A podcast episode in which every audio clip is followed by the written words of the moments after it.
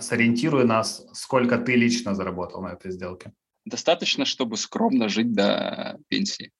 И второй вопрос, который я получаю регулярно, наверное, сейчас один-два раза в день. Э, Вадим, инвестировать будешь? Это были еще шальные времена, когда я мог позволить себе выпить вообще когда-нибудь, потому что мне еще не было 30. Да, наши слушатели узнают немножко Темную. больше по бессменных ведущих да, после этого выпуска. Вадим чувак непростой, но в цифрах он разбирается. Какой у тебя такой публичный профиль есть. Еще говорят, я немного зануда.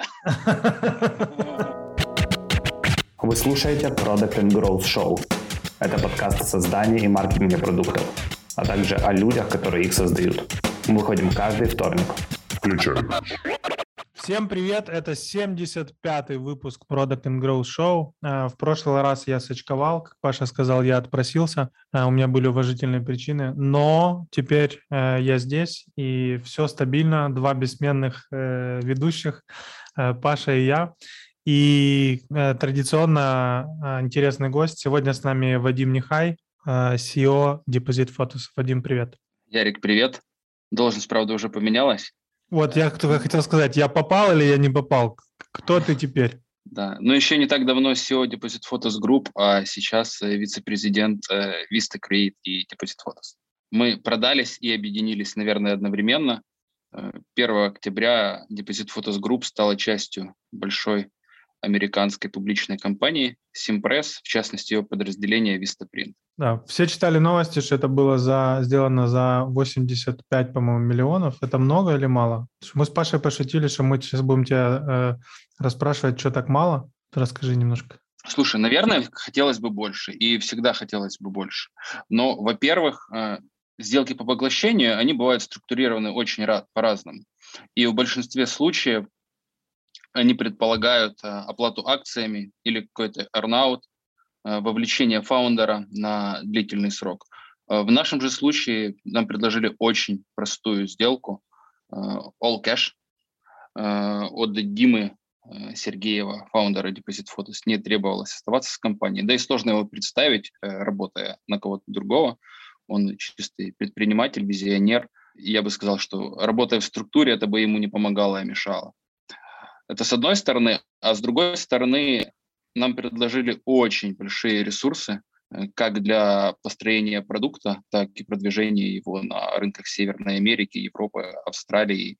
И как для команды и для продукта это очень крутое предложение, от которого я рад, что мы, наверное, не отказались. Клево. Это фактически значит, когда мы говорим ресурсы предложили, это банально, как это вообще происходит? То есть вот у вас договор, там написано, типа, вот мы вам даем столько-то денег.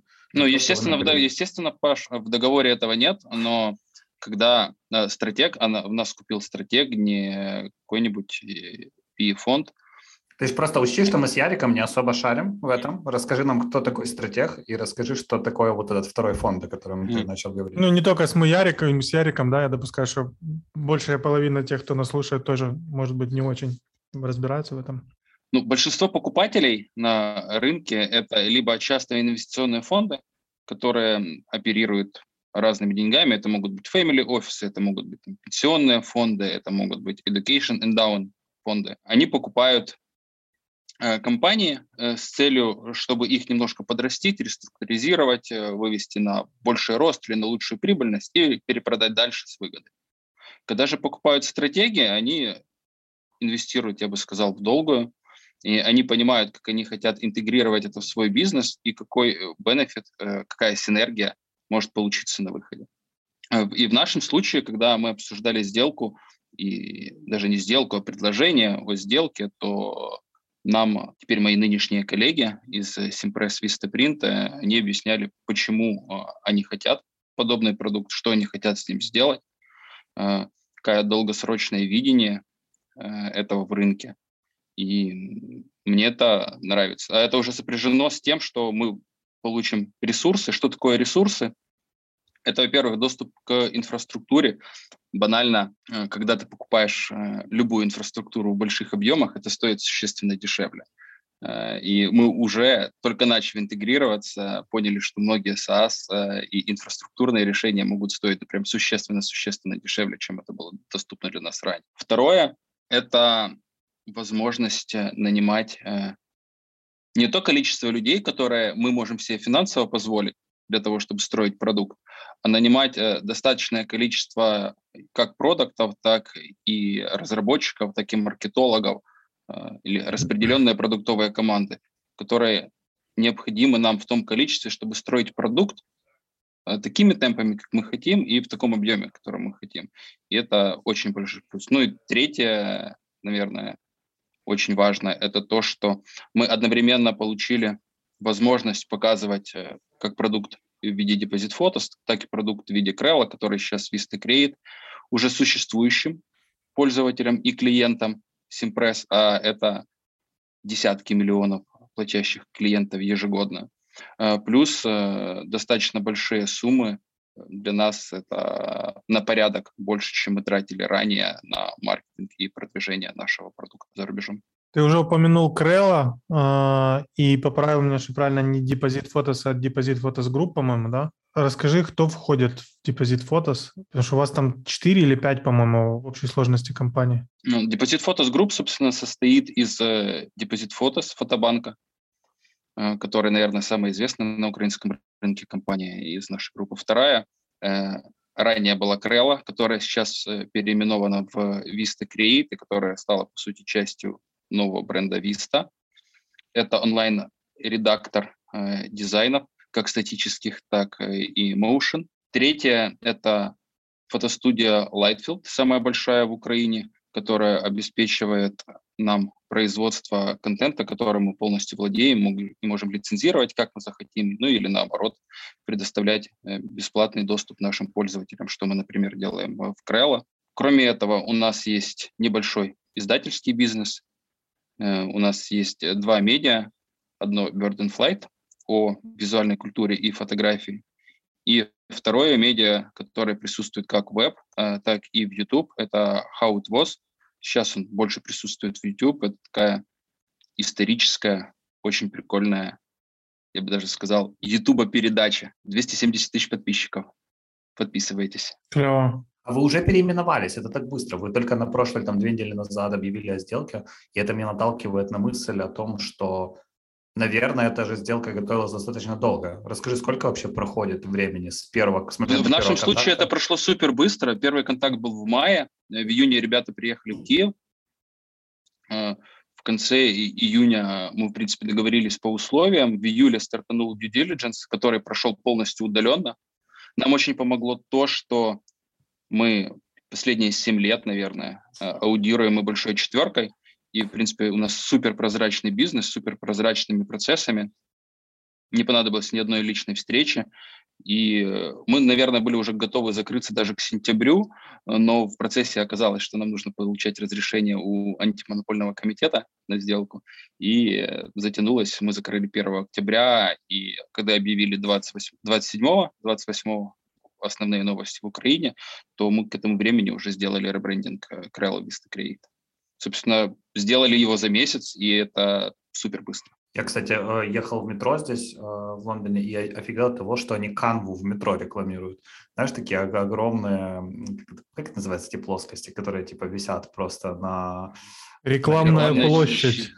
Да, но это реально какие-то огромные, абсолютно не билборды, рекламные площади, да, наверное, и, э, и рекламируют инструмент. Это очень необычно для меня было это видеть. Ты что, это ж ты, знаешь, Лондоне, первый раз это нормально. Увидел, первый раз это увидел, наверное, лет шесть, когда был очень популярен Foursquare, когда ты заходишь э, в нью-йоркское метро, и оно просто обклеено э, какой-то цифровой, по большому счету, бесполезной апкой. И это был такой дикий шок. А, а потом, наверное, к этому привыкаешь, потому что у нас в Украине мы, во-первых, не обладаем достаточными ресурсами, а во-вторых, та аудитория, которая будет видеть эту рекламу, она скорее там не твоя целевая будет. В мегаполисах вроде Лондона, Нью-Йорка, не знаю, Сингапура, если бы это было там, э, все по-другому. Да, да, абсолютно. Это прям очень режет глаз количество рекламы digital-сервисов в реальном мире. Я, ну, слушай, я, ты в Сан-Франциско идешь, и там на билбордах реклама CRM, платежных систем, еще что-то. То есть максимально ты удивлен или там какой-то email-маркетинг софтина. Да, да. да. Кстати, наверное, в Штатах больше всего я видел рекламы MailChimp офлайн. Серьезно? Это, наверное, ты ее видел в тот э, как раз период, когда они очень делали сильную большую кампанию э, с э, миспеллингом MailChimp. Ты знаешь, это, наверное, нет. Это та компания, о которой ты говоришь, по-моему, на несколько лет назад была. Да, а, да, да. Да, а вот сейчас, после того, как они продались, у них была новая рекламная кампания, и просто Вашингтон, Нью-Йорк, Бостон, везде они есть. Я, кстати, только что понял, что мы последний раз втроем в офлайне собирались, когда я делал этот хакатон, и мы пили коньяк, который остался от спонсоров. Когда и, я Ярик... борщ в камин бросал? Да, когда Ярик пытался сжигать борщ, ну, типа for reasons unknown. Да, наши слушатели узнают э, немножко больше по бессменных ведущих, да, после этого выпуска. Слушай, а расскажи, Вадим, ты ж э, в депозит фотос как-то миллион лет, даже не сколько лет ты там. И у тебя разные были периоды. Ты, по-моему, или уходил, или приходил. Ну, то есть ты не постоянно, если я правильно понимаю, был в компании. Расскажи про свой путь вообще, как ты присоединился, как ты рос внутри компании и что привело тебя туда, э, где ты сейчас. На моей памяти мы познакомились, наверное, году в 14 э, где-то там в гостях у Google в Дублине это было. И ты уже тогда был в депозит фотос, то есть как бы минимум. По-моему, World Up был тогда. Да, да, да, да, да, да. Боже, это было 300-500 миллионов лет назад. Ну, а я уже три года до этого был в депозите. А, собственно, в депозит я присоединился э, в июле 2011 -го. Я абсолютно практически ничего не знал о фотобанках. Единственное мое знакомство с фотобанками было это на предыдущей моей работе. Мы делали редизайн сайта, и я по промокоду э, добыл бесплатных фоток э, на тогда еще фотолей. Все, это вот единственное, что я знал о фотобанках, и присоединился я, наверное, к команде не потому, что мне нравился фотобизнес, э, или там бизнес про лицензирование изображений. Меня очень вдохновил Дима Сергеев, его видение продукта, его там предыдущий успех в виде Deposit Files, понятная применимость моих знаний э, на тот момент в э, интернет-маркетинге, все в частности. Я пришел как обычный маркетолог, быстро, наверное, забрался по карьерной лестнице до директора по маркетингу уже через полгода э, там, в процессе. Занимался просто кучей э, вещей. Я пришел, у нас было, наверное, человек 30, э, сейчас 450 я участвовал в открытии американского офиса, кипрского офиса, э, прыгал с должности на должность. Э, я был дважды, наверное, директором по маркетингу, э, какое-то продолжительное время был вице-президентом по развитию бизнеса. И с 2018 года я SEO всей группы. Наверное, возможность стать SEO у меня была и раньше, но я, наверное, к этому не был готов. То есть, э, если бы я сказал Диме, что вот я хочу, наверное, он бы мне доверил раньше. Но я не чувствовал, знаешь, себя в такой уверенности, что я могу полностью отвечать за PNL и за развитие всей группы. А до этого он, он руководил бизнесом? Э, до этого большинство времени руководил он. Э, был у нас период, когда у нас два периода. Один был, когда у нас была американская SEO, Лена Фланаган Айстер, она даже несколько раз приезжала в Украину, э, на конференции IDC выступала. Собственно, там познакомились с Букромом и Ибрагимом из ЕБРР, и это потом все закончилось получением инвестиций от них. Э, но Лена нас занимала больше такую бездев функцию и участвовала в многих переговорных процессах. Фактически руководство бизнесом осуществлялось одним. Потом у нас был период, когда у нас SEO была Маша Барсук, Э, которая сейчас э, работает в ЕБРР. Вот между всеми этими периодами был Дима, и в 2018 году пришел на эту должность я. Клево. И, наверное, Слушай, кроме Димы, я больше, дольше всех. Слушай, ну, наверное, вопрос, который мы не задать не можем, э, сориентируй нас, сколько ты лично заработал на этой сделке. Достаточно, чтобы скромно жить до пенсии. Окей. Ну, то есть э, твой, твой... Ну, это классно, на самом деле, потому что в Украине так много... Я вот пытаюсь сейчас вспомнить э, какие-то примеры, когда человек вырос внутри компании до SEO, собственник, ну, то есть основатель отошел, как бы, грубо говоря, отдел, и при этом всем человек еще смог, ну, неплохо на этом заработать. Вот я таких больше примеров особо и не помню. Я больше Слушай, на самом знаю, деле заработал не только я, когда заходил в 2015 году ЕБРР, мы распределили опционный пул среди части топ-менеджмента на тот момент.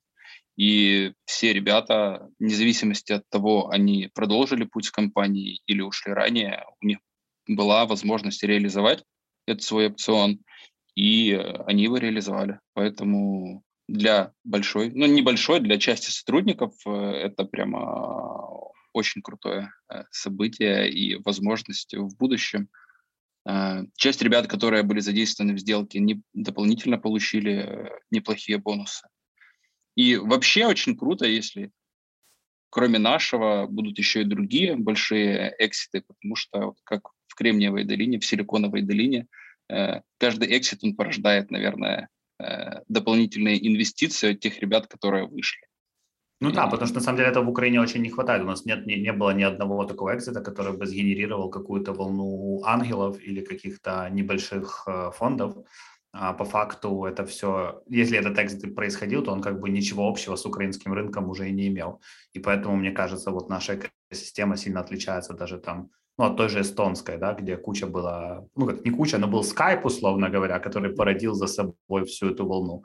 Нам бы такой скайп бы очень не помешал, мне кажется. Да, да. Вадим, когда сказал, что э, заработал достаточно, чтобы жить скромно до пенсии, такой в топ я вспомнил, я даже не помню, кто это говорил, какой-то писатель, когда он получил там первый миллион за какую-то свою книгу, говорит, я твердо решил, что я буду тратить. Посчитал, что если он будет тратить там по сколько-то тысяч долларов в месяц, то ему хватит там до, до 70 лет или до, до скольки-то. В итоге он просто купил там какой-то дом, все остальное всадил там за, за пару месяцев буквально и так дальше.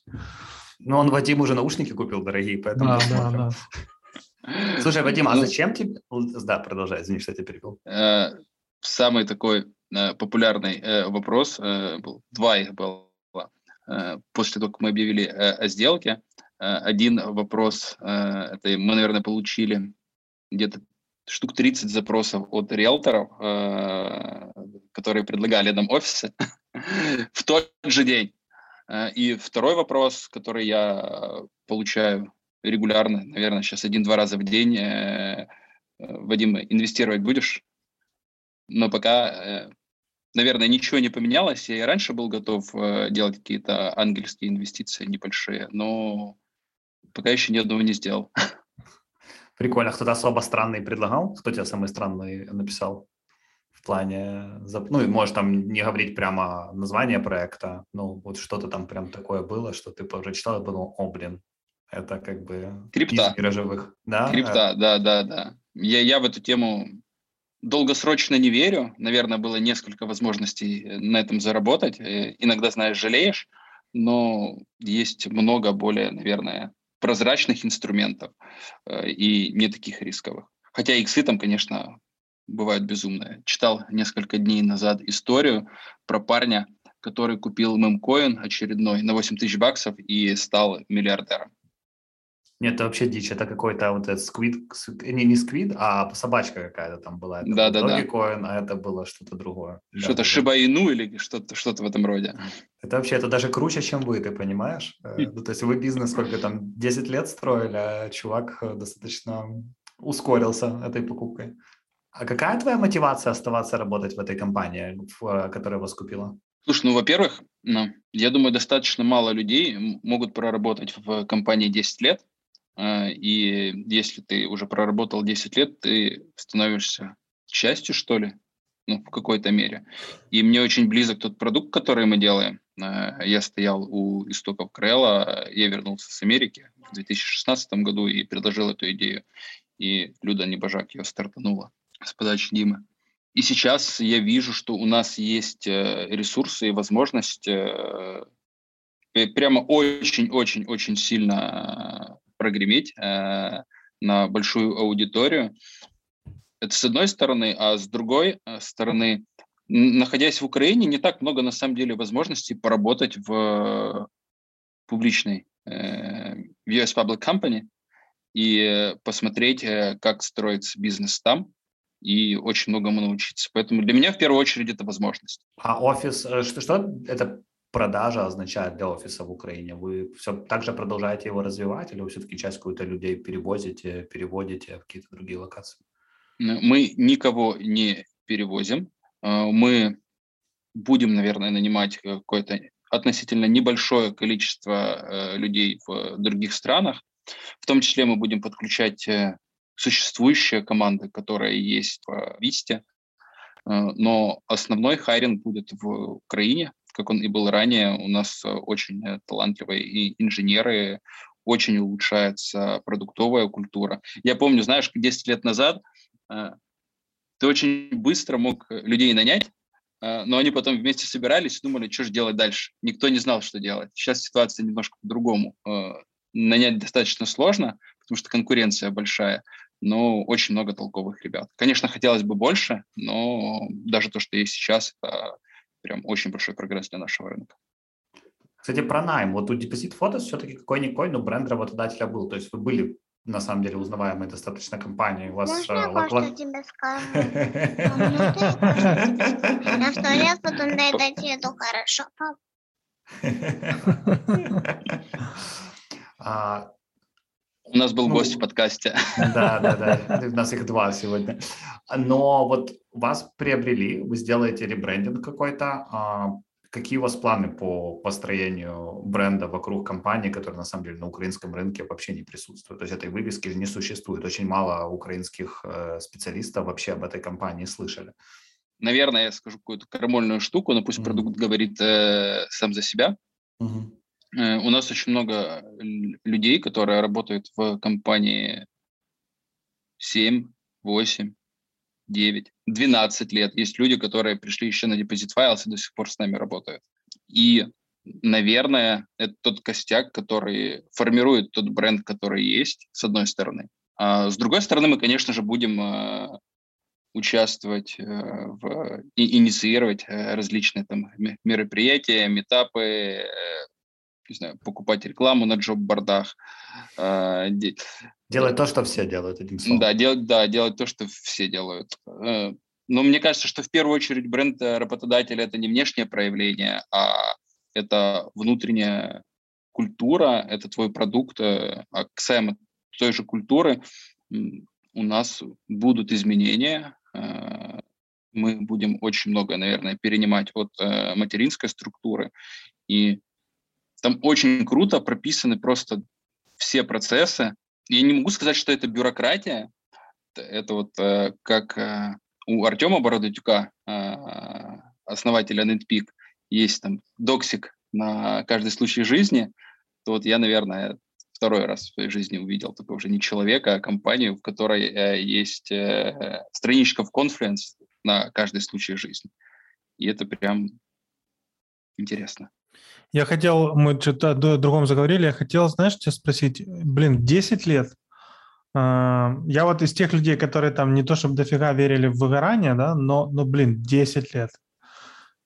Как находить в себе мотивацию, а, ну, там, не, не знаю, не устать, не задолбаться, не, и так дальше? Я совру, если скажу, что выгорания за 10 лет не было. Э, оно, безусловно, было. И э, даже был один момент, когда я практически уволился э, из, из компании, потому что у меня, знаешь, не было внутренних сил э, бежать дальше. Э, круто, что я с этим справился. Э, но что очень сильно помогало э, в процессе, это то, что я не занимался одним и тем же все эти 10 лет. Да? То есть я пришел как э, маркетолог, э, во многом SEOшник, Потом э, у меня появилась своя команда маркетологов, и ты постоянно видел отдачу от того, что ты делаешь. Э, я два раза участвовал в привлечении денег. Я уехал э, на год, я примерно прожил в Нью-Йорке, э, там строя sales офис. И это прям такой очень э, крутой э, опыт, когда ты из одного переключаешься в другое. Это фактически смена работы. То есть ты работаешь в той же компании, но делаешь абсолютно другие штуки. И что очень интересно, это когда ты меняешь сферу деятельности внутри компании, ты начинаешь по-другому смотреть на то, что ты делал раньше.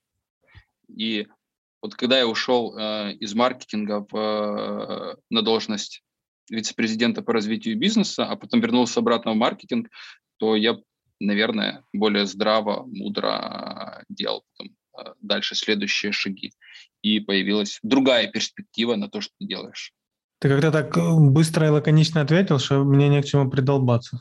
Мне кажется, интересно Еще было... говорят, я немного зануда.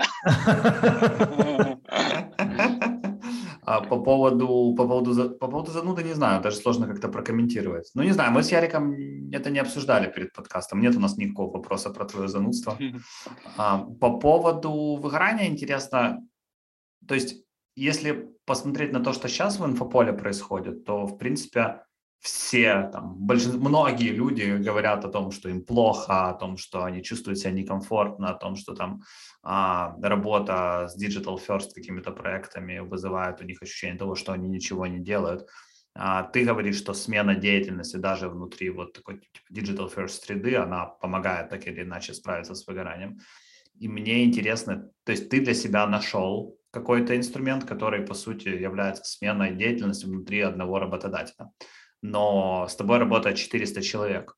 Мне, во-первых, интересно, какой у вас средний, средний вот этот спен, как человека, работающего с вами, и делаете, делаете ли вы что-то как компания для того, чтобы это выгорание с людьми не случалось? Мне интересно с позиции SEO, ты как, как, как бы это прокомментировал? Что касается вот э, лайфспена, то, наверное, от двух до трех лет, я сейчас точную цифру не помню, но когда мы первый раз это проанализировали, мы подумали, что очень мало, а потом начали смотреть э, бенчмарки по рынку, и э, там, даже у компаний там, уровня Google э, люди работают в среднем э, меньше.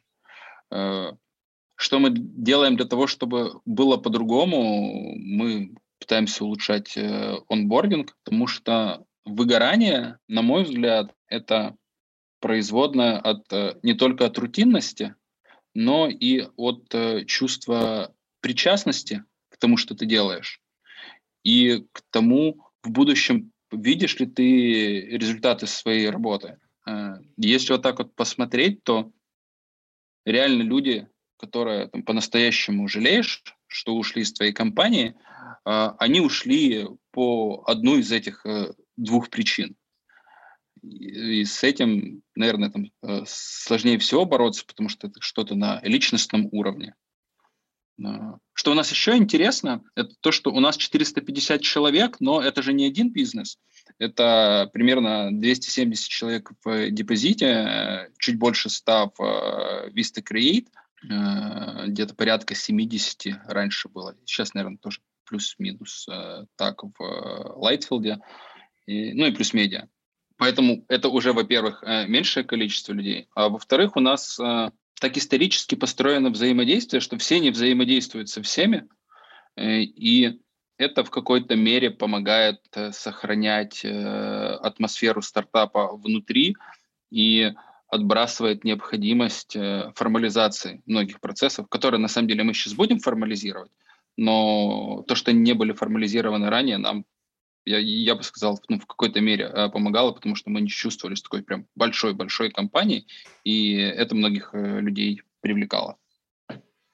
Ну, а что ты посоветуешь человеку, который сейчас нас слушает, он уходит там на работу в хорошую продуктовую компанию, у него есть теннисные столы на работе, там пиво по пятницам, и, но он чувствует себя эмоционально типа супер хреново. А, там сквозь там 10 лет работы в одной компании, достаточно успешной карьеры, а, там успешным экзитом, ты как человек, который все это прошел, можешь такому человеку сказать, вот делай то-то, то-то, например, ходи к психотерапевту, не знаю, пиши дневник благодарности, неважно, делай какие-то, короче, вещи, которые тебя, пей, пей антидепрессанты, которые помогут тебе там справиться с этой историей. Или там это совет будет, ну, типа, чувствуешь себя фигово, поменяй работу. Там как бы интересно, в какую сторону ты предложишь двигаться. Ты знаешь, наверное, я тяготею больше всего к чувствуешь себя фигово, э, поменяй работу. Э, я очень ценю, наверное, все возможности, которые у меня были, за то, что я никогда не работал в компании, которая мне не нравится. Я никогда не продвигал продукты, э, которые мне не нравятся. И это круто. Что бы я посоветовал этому человеку, если вот так вот не, не готов менять работу, потому что многие на самом деле не готовы, Э, с одной стороны. А с другой стороны, я считаю, что человек начинает приносить пользу э, организации, когда он там хотя бы год проработает, э, лучше больше, потому что только тогда он начинает понимать э, и продукты, и процессы, и его производительность, эффективная производительность в разы выше, чем даже через полгода работы. Это подумать, чем ты можешь быть полезен э, внутри твоей организации, что может быть не прямо связано с тем, что ты делаешь э, именно сейчас. Или, может быть, если, не знаю, ты продукт и делаешь биллинг, но у тебя всегда была куча идей, э, как бы ты поменял, не знаю, там, фронт э, своего продукта. И просто предложи своему руководству, что ты хочешь попробовать что-то другое. У, нас было э, несколько людей, которые вот, например, Стас Маспанов, который в студии э, директор, он на самом деле был в отделе контента менеджером по работе с авторами. Ну, то есть чувак буквально сидел на ЗПшечку 500 баксов, у него было zero подчиненных, а сейчас у него в подчинении 70 человек э, и бизнес с достаточно большим оборотом. Ну, это его была инициатива, дайте мне порулить, или это ты там сказал, вот ты классный чувак, там у тебя классно все получается, давай ты попробуешь порулить. Как это произошло? Это даже, наверное, не у меня, а у Димы Сергеева. А, у него есть такая очень характерная черта доверять людям. И мы часто внутри, э, достаточно часто могли выбирать э, чуваков, э, которые проактивно себя показывали, показывали, что у них есть такой хороший ownership над тем делом, которое они делают. И даже если у него там не было опыта э, в том, э, в каком-то новом направлении, мы просто вот хочешь, на, бери, делай. И, наверное, в семи случаях из десяти э, это срабатывало. А, потому что у человека, как правило, а, возникала какая-то даже не гиперответственность, а гипержелание разобраться. И э, очень э, сильно двигаться вперед. У нас сейчас, например, над ВОЗ работает Дима Ладвищенко, который работал режиссером-оператором на телеке.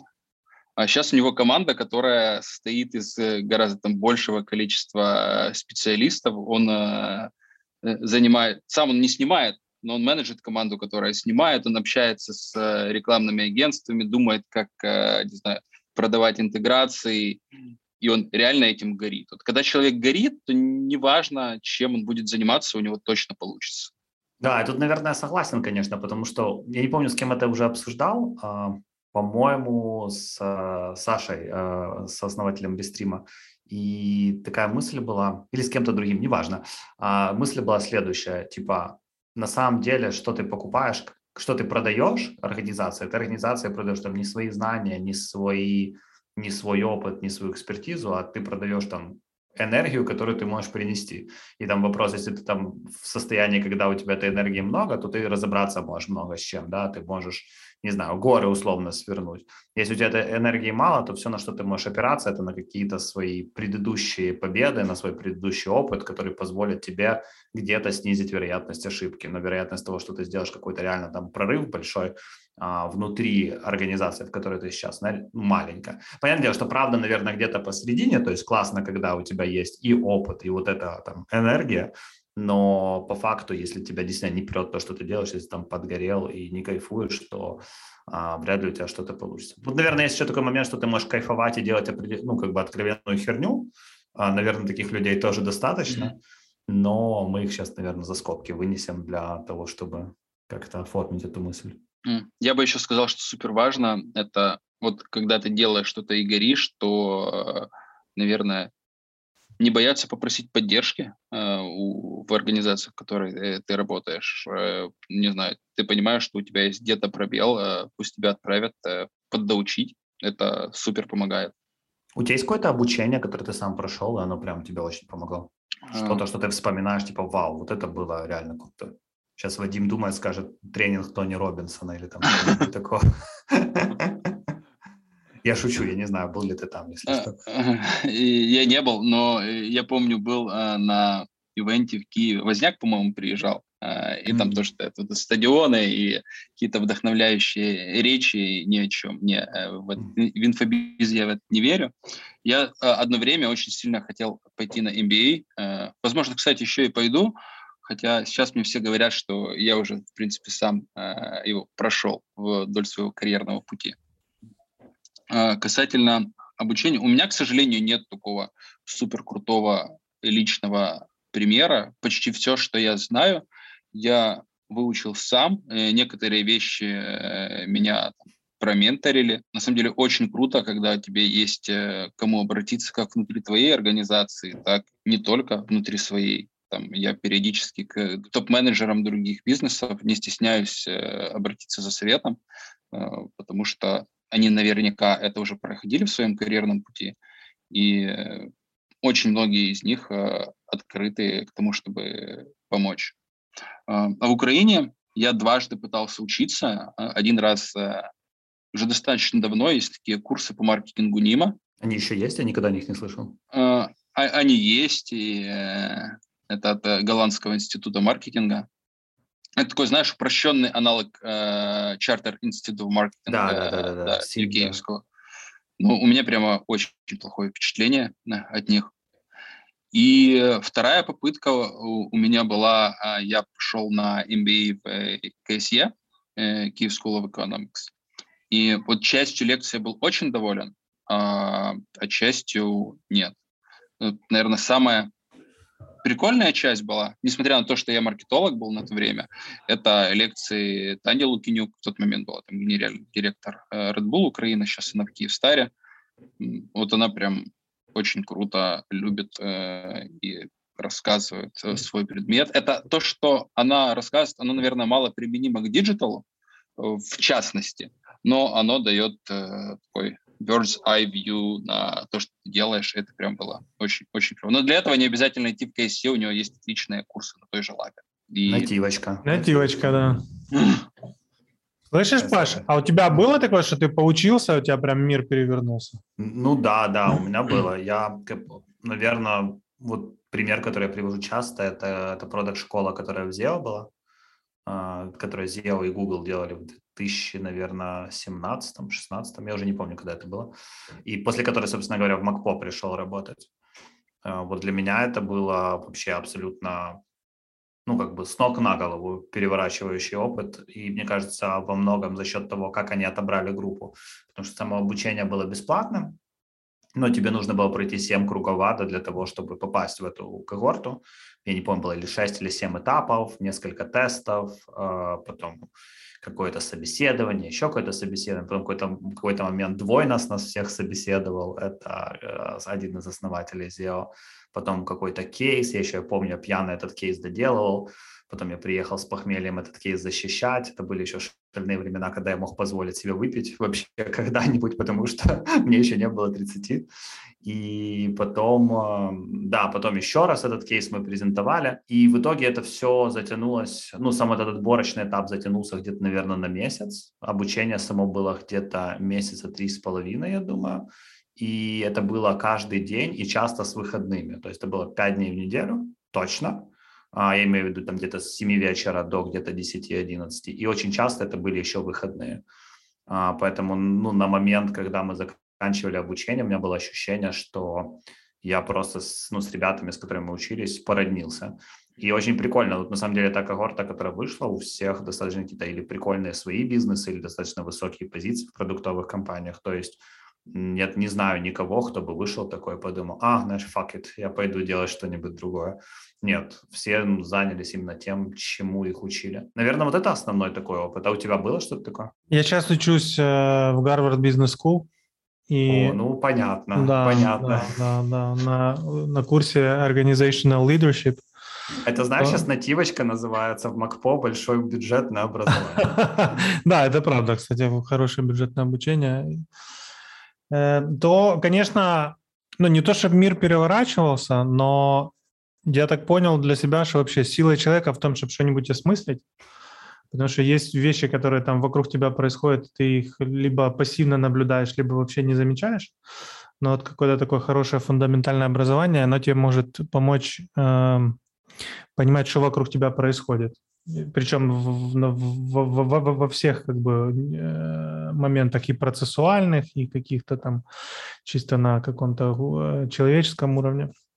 Ну, я еще не закончил, поэтому посмотрим. Пашка начал рассказывать про SEO, рассказал точнее про SEO, и у меня родилась другая мысль. Я на самом деле тоже был в SEO школе, э, только она была маркетинг. Э, Ее организовал Женя Сосоев для э, портфельных компаний и дружественных компаний. И на самом деле контент был достаточно интересный, хотя я на тот момент, наверное, знал 80% того материала, которое там было. Но именно там мы познакомились с Алиной Волчек, которая сейчас директор по маркетингу в нашей компании.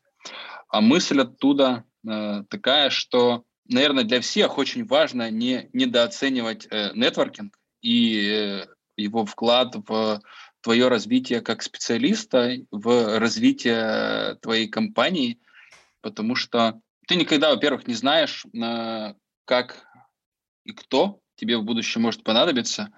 Э, очень забавная история э, из Deposit Photos, то, что у нас в мае 2016 года был, зашел к нам частный инвестор, на secondary deal, а привел к нам его мой знакомый, а это был его клиент, э, который услышал про нас и сказал, типа, я хочу. И очень часто привозишь очень интересные контакты, которые тебе, может, сразу не понадобятся, а понадобятся совсем-совсем потом. Поэтому если вы ходите на конфы, то просто сидеть, наверное, бесполезно, а вот э, общаться и заводить очень широкий э, круг э, знакомств, вот это вот самое оно. Ну, я согласен с тобой абсолютно. Вот даже тот же пример SEO, который я начал приводить, просто благодаря тому, что у тебя в результате этой учебы есть близкий контакт с многими людьми в разных организациях, это вообще упрощает очень жизнь. Там, условно говоря, ты делаешь какую-то, там, вот мы с Яриком делаем конференцию за счет того, что есть нетворк какой-то в этих компаниях, можно сказать, эй, ребята, давайте вы у нас купите билеты. Ну, то есть звучит банально, но это помогает эти билеты продавать. Или тебе нужно просто узнать, как делается X в бизнесе Y, ты не ждешь конференции, метапа, где человек расскажет что-то очень поверхностно, знаешь, и, как бы с учетом того, какой у него NDA, а ты можешь очень прямо спросить. Но для этого, как ты правильно отметил, нужны, мне кажется, не только даже нетворкинг, как отношения, потому что сам по себе нетворк, он, мне кажется, само слово нетворк, оно переоценено а вот умение построить с этим нетворком классные отношения, вот это то, что, что нужно инвестировать время. Но я для себя не нашел ответ, как как мне вот эти холодные контакты, которых, людей, которых я встречаю просто на конференциях или, не знаю, просто случайно где-то встречаю, переводить в, знаешь, по воронке, я их просто знаю к моменту, типа, ага, у меня с этим человеком есть что-то общее, я могу там с ним раз в несколько месяцев выйти на кофе и о чем-то пообщаться. Системно э, это делать не получается, и получается у меня вроде как огромный нетворк, но количество людей, которые, которые, которым я реально могу обратиться, и, получ... и рассчитывать получить какой-то ответ, оно не такое большое.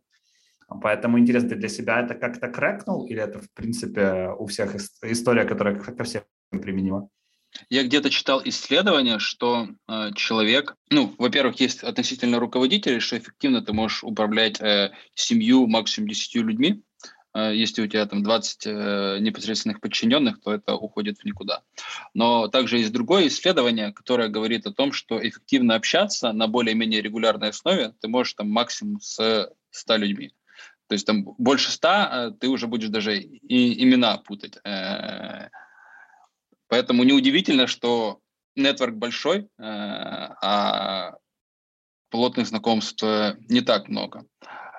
А что я крэкнул? это то, что помогай, отвечай на вопросы, э, и тебе это не понадобится сейчас, но потом, когда понадобится, о тебе обязательно вспомнят. И я бы вкладывал слово нетворкинг, э, не, наверное, не слово нетворк, потому что 5 тысяч э, или 7 тысяч, не знаю, там, или 10, 20, 30, вот есть как люди пишут с себя Lion в LinkedIn, когда они добавляют всех подряд. Это тебе абсолютно ничем не поможет. А, а вот если у тебя там из этих э, пяти тысяч э, будет там 100 человек, э, с которыми ты не просто плотно общался, а как-то чем-то помог, безвозмездно, э, то наверняка, когда тебе понадобится помощь, тебе тоже помогут. Если говорить про, хочется вернуться больше в этот практический такой слой. А если говорить о моменте, когда ты пришел в депозит фото 2011 и посмотреть на тебя сейчас, в 2021, то какие ты считаешь э, главные профессиональные трансформации с тобой произошли? На этом пути, который позволит тебе оказаться там, где ты есть сейчас. Потому что я себе представляю, в 2011 ты пришел там как SEOшник, умел строить линки, а, закупать их где-то и, ну, возможно, писать контент на английском. Я сейчас очень утрирую, ты нам не обижайся, если что, но я к тому, что все, там, количество твоих скиллов, оно было достаточно ограничено в тот момент. И вот что тебе, ты считаешь, помогло прийти туда, где ты сейчас? Ну, смотри, э, мне сейчас 34, э, я пришел э, в депозит, когда мне было, соответственно, 24. Работать я начал в 19 лет. Какой-то опыт у меня уже был, но я был с точки зрения личности супер молодой, зеленый и романтичный. И я вообще очень сильный оптимист, а 10 лет назад ты все, что не начинал делать, такой оно обязательно получится. Оно, конечно же, в большинстве случаев не получалось, но это на тот момент, я считаю, была очень э, крутая черта. Я стал сильно циничнее, чем я был тогда, э, и это помогает приземленнее, адекватнее, объективнее смотреть э, на вещи. Э, на разных курсах по лидерству э, коучи говорят такую штуку, что э, меньше полагайтесь на свою внутреннюю чуйку, больше оперируйте фактами и, и цифрами. Вот 10 лет назад я больше полагался на чуйку, поэтому очень-очень много всего пробовал. Сейчас я все-таки больше о фактах и о цифрах, но для того, чтобы оперировать э, фактами и цифрами, нужно немножко разбираться и в аналитике, и в финансах, э, и в маркетингах, и в продажах. Ну, наверное, чтобы находиться в том месте, в котором нахожусь я, во всяком случае, в нашей компании, ты должен достаточно неплохо разбираться во всех э, отраслях. Ну, а я, наверное, единственное, что, чего не делаю, это не программирую, хотя и программировал когда-то тоже. Ну, это, кстати, то, что тебе на рынке говорят, что Вадим чувак непростой, но в цифрах он разбирается. Вот это знаешь, такой, мне кажется, какой у тебя такой публичный профиль есть. Слушай, а я, на самом деле, вот говоря о, а, как это правильно сказать, о фактах и о вранье, чу, ну, вранье со стороны внутренней чуйки, а, хочу сказать, что это же очень, на самом деле, история психотерапевтическая, да, когда ты понимаешь, что, окей, твой внутренний голос может тебе врать на самом деле просто из-за того, что так складываются обстоятельства. И только разложив факты, на самом деле, тут не обязательно даже про цифры, а про факты мы говорим, что мы точно знаем, да, что бы сняла бы камера. Ты можешь сделать плюс-минус рациональный вывод, потому что все до этого это просто, на самом деле, твои выдумки и чуйка, это, скорее всего, она с большой вероятностью ошибется. Да, полностью согласен с утверждением. Круто, хоть раз со мной кто-то согласился, а то Ярик со мной никогда не соглашается. Говорит, что я это все придумал. Ну, неправда, такое бывает просто очень редко. А, В смысле, когда книжки? я соглашаюсь. Вопрос про книжки или нет? А, да, давай вопрос про книжки. Вадим, посоветуй нашим слушателям книжку почитать, которая тебя впечатлила. Блин, ты хоть раз дашь мне этот вопрос задать? Не Ярик, книжку, а давай так. Вадим, какие книги ты посоветуешь читать людям, которые хотят прийти к успеху? Вопрос прямо сильно мимо. Последнюю книгу, которую я прочитал, это было года три назад. Ух ты. Ого, это прям, слушай, ты такой аутлайер. Хорошо. Как раз когда ты стал CEO, да, в 2018 году? Да. Э, а знаешь, наверное, что, что к этому э, привело? Э, ты такой читаешь книги, такой э, воодушевленный, все, все клево. Оно ни хера не работает, да? Все оказывается да. по-другому. Да, вроде того. То есть э, эти все книжки, многие, они часто очень об а, одном и том же. И я, наверное, тот рецепт, который выработал для себя, это то, что, во-первых, э, можно спросить у кого-то, и очень часто это полезнее, чем совет из книжки, потому что это привязано к практическому, реальному практическому случаю, который можно пощупать. А второй, если есть какая-то конкретная э, проблема или отрасль, в которой ты хочешь э, разобраться, то бери, читай про конкретную проблему и отрасль, в которой хочешь э, разобраться. И это очень часто не про книжки, это может быть просто, не знаю, там 20 статей и, и, на, на блогах, которые тебе дадут э, более цельную э, понимание картинки. Вот сейчас у нас была сделка, такой из самых э, недавних примеров, и я, естественно, вообще ничего не рубил в э, M&A, э, и меня начали засыпать таким количеством терминов, и, которые меня просто там, повергали в, в шок. И, типа, первый раз читаешь договор, ну, вроде все нормально. Э, и тебе говорят, ну, ну, все нормально. А потом ты берешь и начинаешь все просто разбирать по буковкам. Вот все э, непонятные вещи ты идешь, э, банально гуглишь. То есть э, было бы круто иметь очень э, разностороннее академическое образование в Гарварде. Э, но у, у меня такого нет, и, и я стараюсь э, с тем, в чем я разбираюсь, э, Э, разобраться досконально, когда я с этим сталкиваюсь. И книги не всегда это самый эффективный способ это сделать. Хотя читать я хотел бы больше. Короче, Стивена Кови и Джима Коллинза сегодня никто вам советовать не будет, ребята. На этом предлагаю закругляться на сегодня. Да, спасибо, Вадим, что прыгнул на подкаст. Э, поздравляем еще раз э, с победой, там как твоей личной, так и для компании, мне кажется. И будем с нетерпением э, ждать ваших дальнейших движений. Спасибо.